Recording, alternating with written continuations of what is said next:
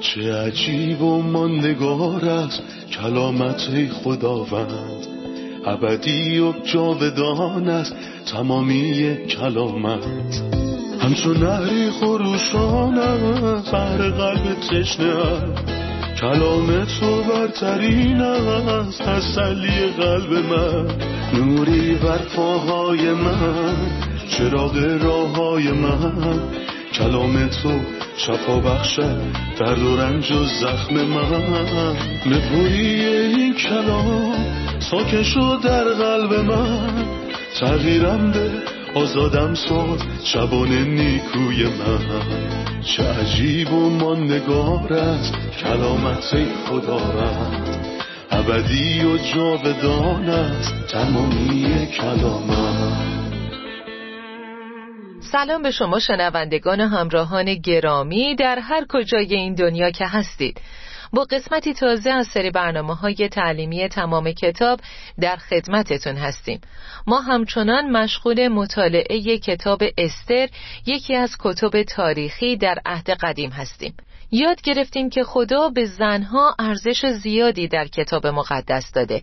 همینطور فهمیدیم که کتاب استر درباره توجه خدا به قومش صحبت می‌کنه.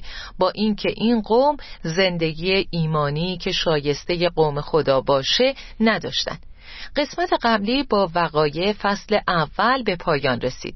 جایی که اختلافی بین پادشاه و ملک وشتی به وجود اومد. این اختلاف به یه مشکل در افکار عمومی 127 استان بدل شد که این 127 استان با هم امپراتوری ماد و پارس رو تشکیل می‌دادند.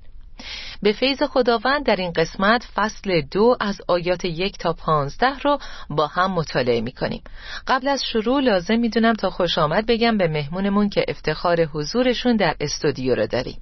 برادر یوسف سلام و خیلی خوش اومدین. سلام ممنونم خواهر سنم. برادر آیاتی از فصل دو رو می‌خونم. بعدها حتی وقتی آتش خشم پادشاه فرو نشست باز هم درباره کردار وشتی و فرمانی که بر ضد او صادر شده بود فکر می‌کرد. پس مشاوران نزدیک پادشاه به او گفتند چرا نمی‌خواهید چند دختر باکره زیبا برایتان پیدا کنیم؟ شما می توانید معمورانی را در تمام ایالات بفرستید و امر کنید که تمام دختران زیبا را به حرم سرای پادشاه در شوش بیاورند. و هیجای خاجه رئیس حرم سرا به آنها لوازم آرایش بدهد. آنگاه دختری را که از همه بیشتر میپسندید به جای وشتی به عنوان ملکه خود انتخاب کنید. پادشاه این پیشنهاد را پسندید و طبق آن عمل کرد وقایع ذکر شده در فصل دو با کلمه بعدها شروع میشه منظورش از بعدها چیه؟ میشه برامون توضیح بدین؟ در واقع یه مجموعی از وقایع بود مثل تنش سیاسی که بین مملکتش و یونان بود. چون مطابق با تاریخ جنگ های زیادی بینشون بود. ولی معتقدم مهمترین اتفاقی که بر پادشاه تأثیر گذاشت کاری بود که وشتی با او کرد. چرا که بهش احترام نذاشت. طبعا هر شخصی به یاد زنش میافته. اما حتی اگه پادشاه می‌خواست دوباره به زنش برسه این غیر ممکن بود. چون قانون ماد و پارسو نباید میشکست. درسته. لطفا درباره جمع کردن تمام دخترای زیبای باکره از تمام استانها بهمون بگین. در فصل یک مشاورانی حکیم بودن که زمانها رو میشناختن خب معلومه که بهش پیشنهاد دادن و اونو به سمت گرفتن تصمیمی سوق دادن که درست بود. یعنی در نهایت اون تصمیم خوبی بود که تمامی زنها باید تسلیم شوهرانشون باشن. ولی پیشنهاد فصل دو توسط حکیمانی که زمانها رو میشناختن داده نشد بلکه توسط مشاورانی جوان داده شد که این موضوع منو یاد رهوبعام پسر سلیمان میندازه که با افراد جوانی مشورت کرد که بهش مشورت خوبی ندادن. پادشاه در موقعیت بدی بود. احساس پوچی درونی می کرد و به یه زن احتیاج داشت. شکست خورده از جنگ برگشته بود. چی کار می‌تونست بکنه؟ پس مشاوران جوان بهش پیشنهاد دادن و خواستن براش یه عروس بیارن. اونا چیزایی گفتن که من فکر می‌کنم تمام کسایی که خداوند رو نمی‌شناسن و بدون دونستن اینکه چه مشکلاتی در راه اونها رو مطرح می‌کنن اولین چیزی که به پادشاه گفتن اینه که انتخاب کنه. چرا نمی‌خواهید چند دختر باکره زیبا برایتان پیدا کنیم پس اولین مقیاس زیباییه. چیزی که نیاز بود دخترانی زیبارو بود. بعدش چی؟ بله اولین مقیاس زیباییه. دومین چیزی که ذکر شده اینه که ماموران پادشاه به دنبال دخترای زیبای باکره در کل 127 استان از هندوستان تا حبشه برن. معاونی تعیین می‌کنی تا به جای تو دنبال دخترای زیبا بگرده. مورد سوم که بعد از اینکه باکره های زیبا رو پیدا کردی اونها تحویل هیجای رئیس حرمسرای پادشاه داده میشن. چرا؟ تا به خودشون عطر بزنن. مورد چهارم چیه؟ اون دختر جوانی که مورد پسند پادشاه بود جای ملکه رو می‌گیره. آیا این تمام معیارهای انتخاب یه ملکه است؟ یه دختر جوان زیبا که معاونایی که تعیین کردی برات میارن بعدش میدیش دست هیجای مسئول حرمسرا. هیجای واسه شکار می‌کنه؟ می‌ذاره به خودش عطر بزنه. همش همین. کاری برای آموزشش انجام نمیشه. در بین شروط دختر جوانی که دنبالش میگردی تا ملکه بشه نگفته ملکه باید با فضیلت باشه یا نگفته که باید با حکمت، محتاط، مطیع و بخشنده باشه. آیا وشتی از زیبایی چیزی کم داشت؟ نه خیلی هم زیبا بود. از زیبایی هیچی کم نداشت. اما در حکمت و فروتنی نسبت به همسرش مشکل داشت. آیا می‌خوای دوباره اشتباه تو تکرار کنی؟ بله این همون مشکلیه که تکرار شد با اینکه درس های زیادی ازش شنیدیم. همون اشتباه در انتخاب شریک زندگی. چی می‌خواست؟ اینکه زیبا باشه. بعدم گفت برین دنبالش بگردین درسته؟ همه مردم به خاطر این به زحمت افتادن. می‌خوام یه مقایسه داشته باشم بین این پادشاه و ابراهیم که می‌خواست برای پسرش اسحاق یه عروس پیدا کنه. ابراهیم زحمت زیادی برای این کار نکشید. واسش دعا کرد و فقط یه مرد فرستاد. نه کلی معمور نمایندش مردی اهل دعا بود که خدا رو میشناخت. علامتش این بود دختری که ازش بخواد بهش آب بده و اون قبول کنه که هم به خودش و هم به شتراش آب بده اونی خواهد بود که خدا تعیین کرده. این فقط یه دختر جوان مناسب نبود. دخترای مناسب زیادن ولی اونی که معین شده فقط یکیه. بعضی وقتا که سوار یه وسیله نقلیه عمومی میشم تبلیغاتی رو می‌بینم که درباره پیدا کردن شریک ایدئال زندگی برای ازدواجه. اینا در مترو یا اتوبوس پره که هر روز اونا رو می‌بینیم یه شماره هم زیرش زدن. حتی داخل کلیساها مردان جوانی هستن که از خادمین خداوند می‌خوان براشون عروسای از این کشور یا اون شهر پیدا کنن. من می‌خوام همراه با شما به معیارهای ازدواج از نظر خدا پی ببرم. چطور یه شخص شریک مناسب پیدا می‌کنه؟ کجا شروع باید بکنه و کجا باید تموم کنه؟ اگه بریم به کتاب پیدایش فصل 24 می‌تونیم درباره نقشه عالی برای انتخاب همسر یا شریک زندگی مطالبی رو بخونیم. اون نوکر موضوع رو به خداوند سپرد و خودش کنار چشمه آب نشست و دعا کرد و از خداوند خواست این کار رو براش آسون کنه و طبعا در نظام عهد قدیم یه نشونه بود که یه دختر جوان که نشون میده خدمتکاره مطیع و به مردها آب میده همونیه که تو برای بندت اسحاق انتخاب کردی.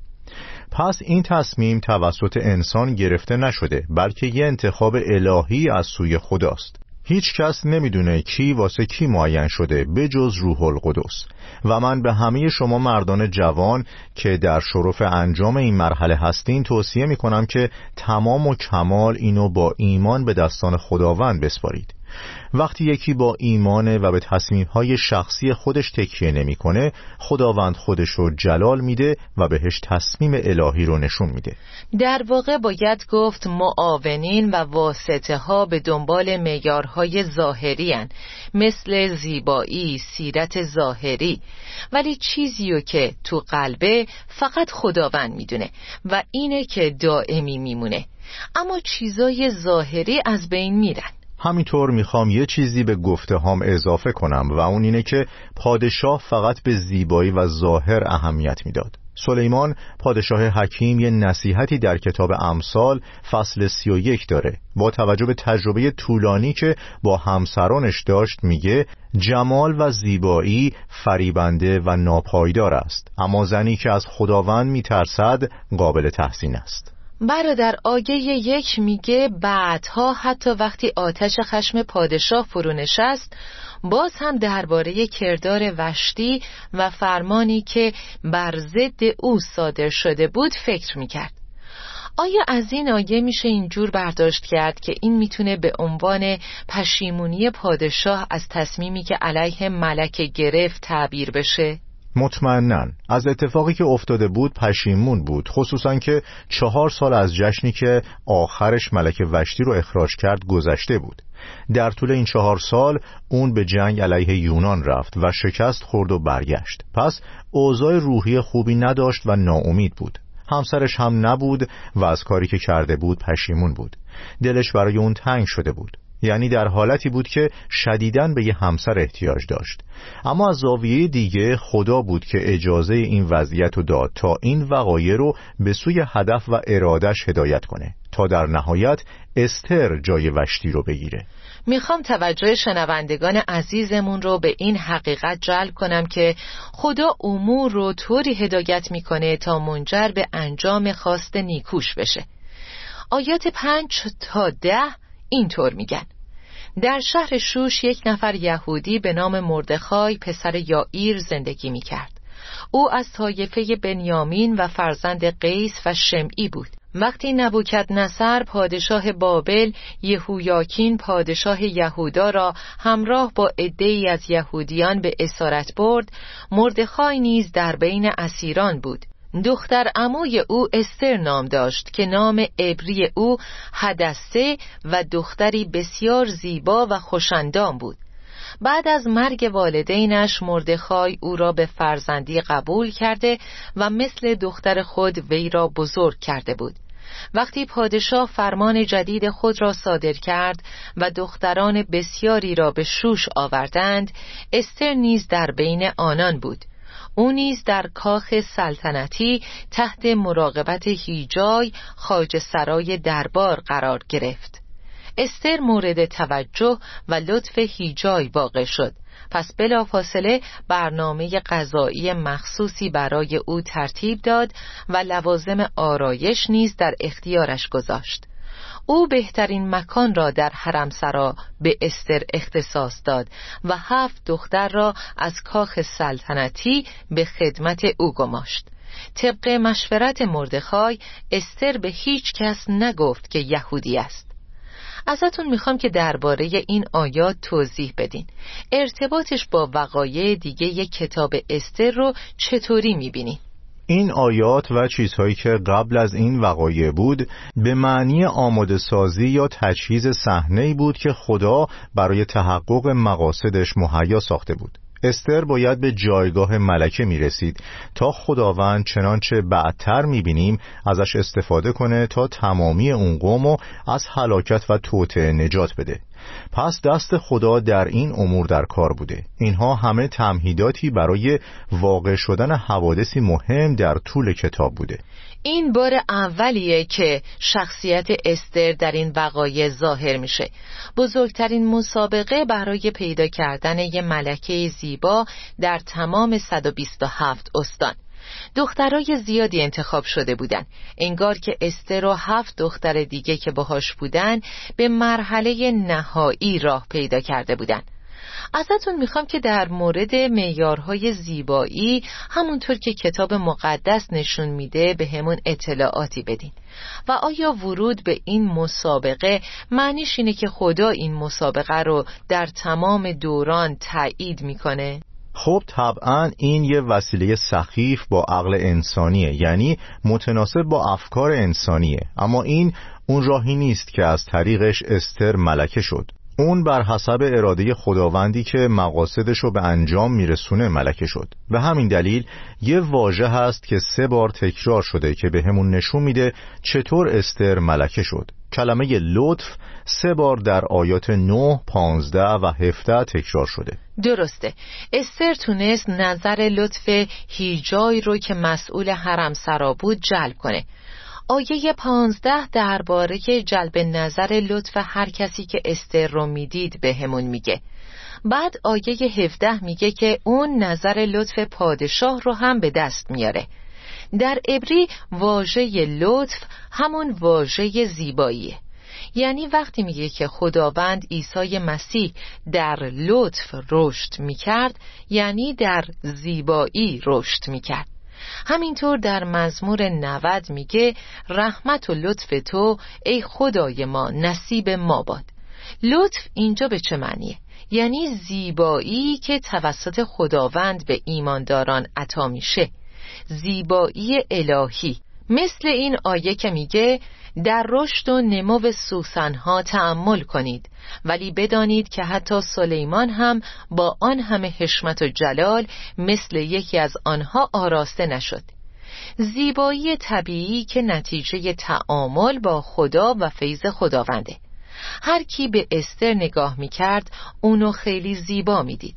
کی مسئول این زیباییه؟ خداوند کسیه که اون رو در چشم همه زیبا کرده.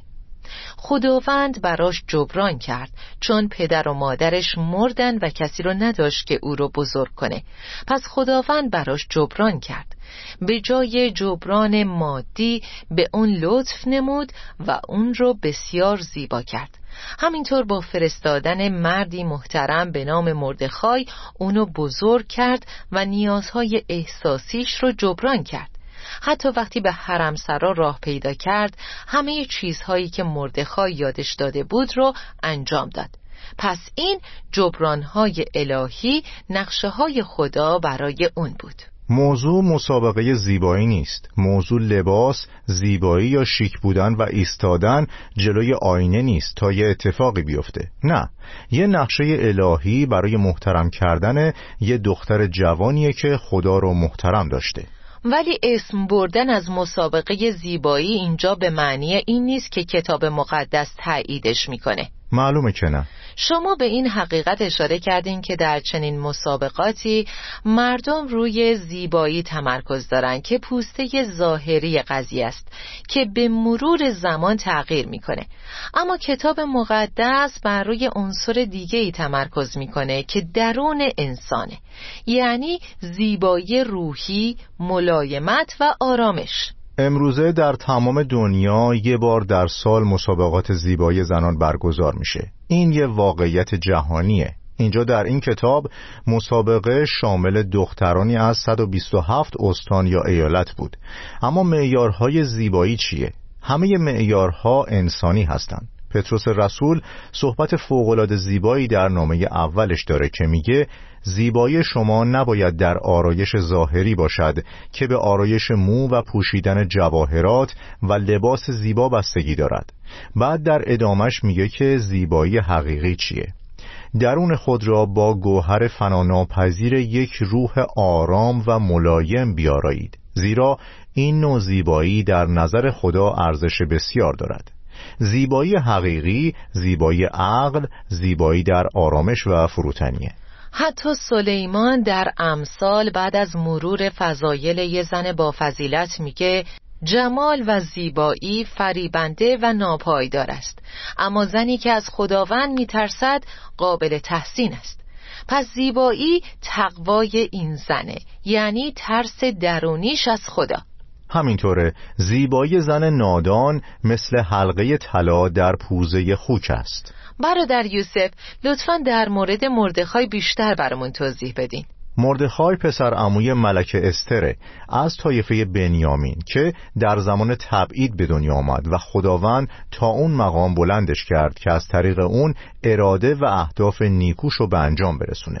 خدا از مردخای در چنین راه عظیمی استفاده کرد. اون مردی با خدا بود که از خداوند میترسید و همینطور یه مرد یهودی بود که به اصول یهودیت تسلط داشت خصوصا از جهت شناخت خدای زنده حقیقی و اینکه پرستش تنها از آن اوست. درسته. ممنونم برادر یوسف. خب عزیزان استراحت کوتاهی می‌کنیم و خیلی زود با ادامه درس برمیگردیم.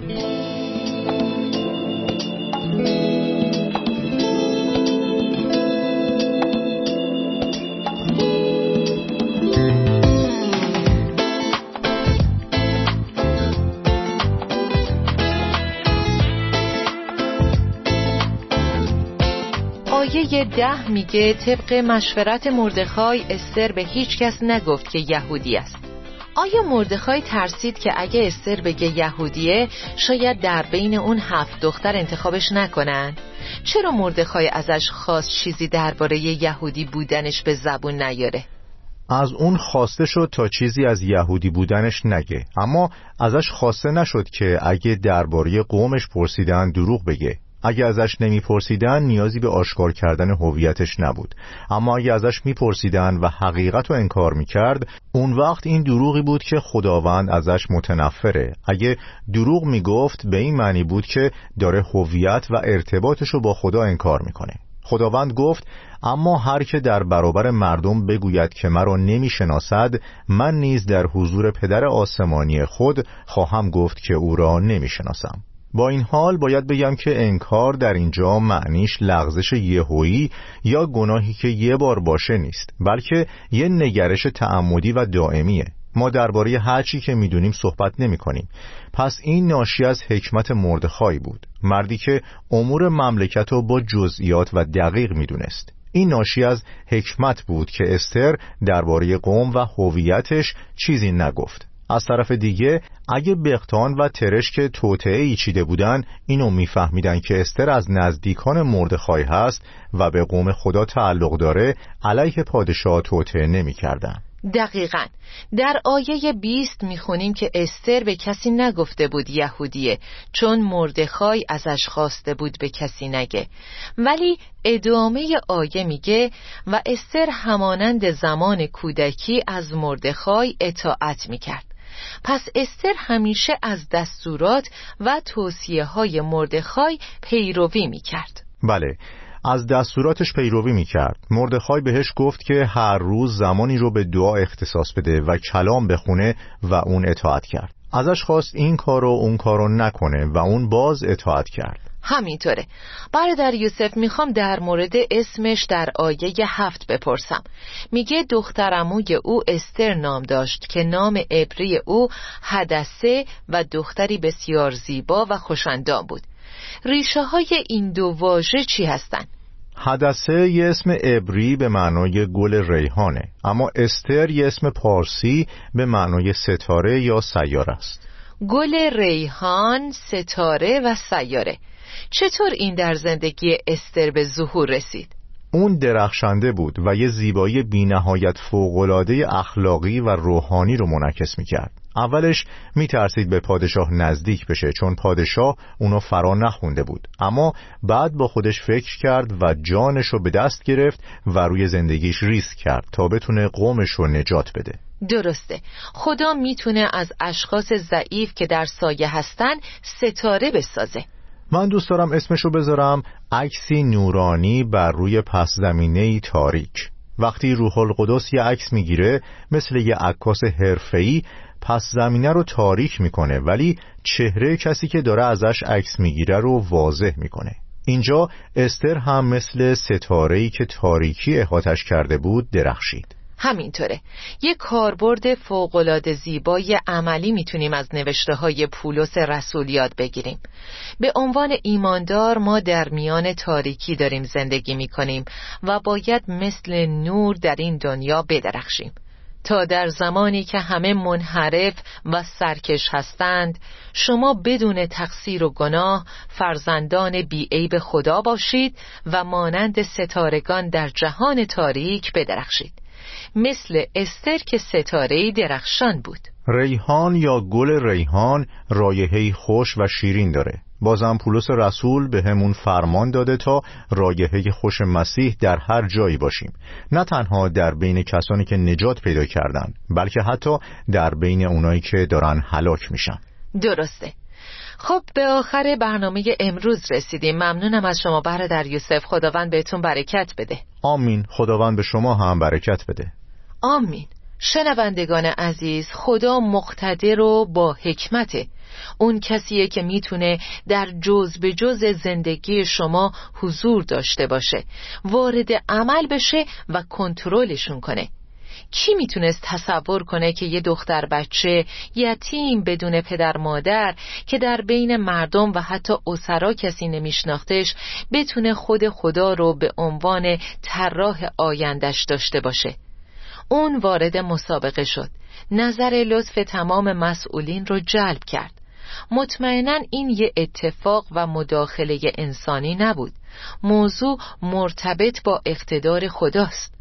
می‌خوام تشویقتون کنم که اگه رابطه ای با خداوند دارین حتی اگه محروم از لطف پدر یا مادر بودین یا از وطن خودتون دور افتادین مثل استر که در تبعید بود اگه به هر دلیلی محروم از احترام و اهمیت بودین چشمای خدا داره میبینتتون حتی اگر پدر و مادرم مرا ترک کنند خداوند مرا ترک نخواهد کرد. اگه هیچ کمک و جبران انسانی در کار نباشه خدا جبران کننده است. اون یه دختر جوان را از توی سایه میاره و به یه ستاره بدلش می‌کنه تا به بزرگترین تخت پادشاهی صعود کنه. خدا همین کارو می‌تونه با شما بکنه. فقط اگه بهش اعتماد کنید و به مسیح توکل کنید. شکست نخورید و معیوس نشید. امید ما در مسیحه. در قسمت بعدی با شما همراه هستیم تا بفهمیم چه اتفاقی برای استر و مردخای میافته. تا شروعی دوباره در قسمت جدید خدا با شما. چه عجیب و ماندگار است کلامت خداوند. ابدی و جاودان است تمامی کلامت.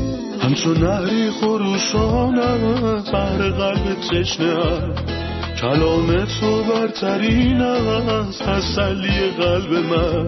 نوری بر پاهای من چراغ راه های من.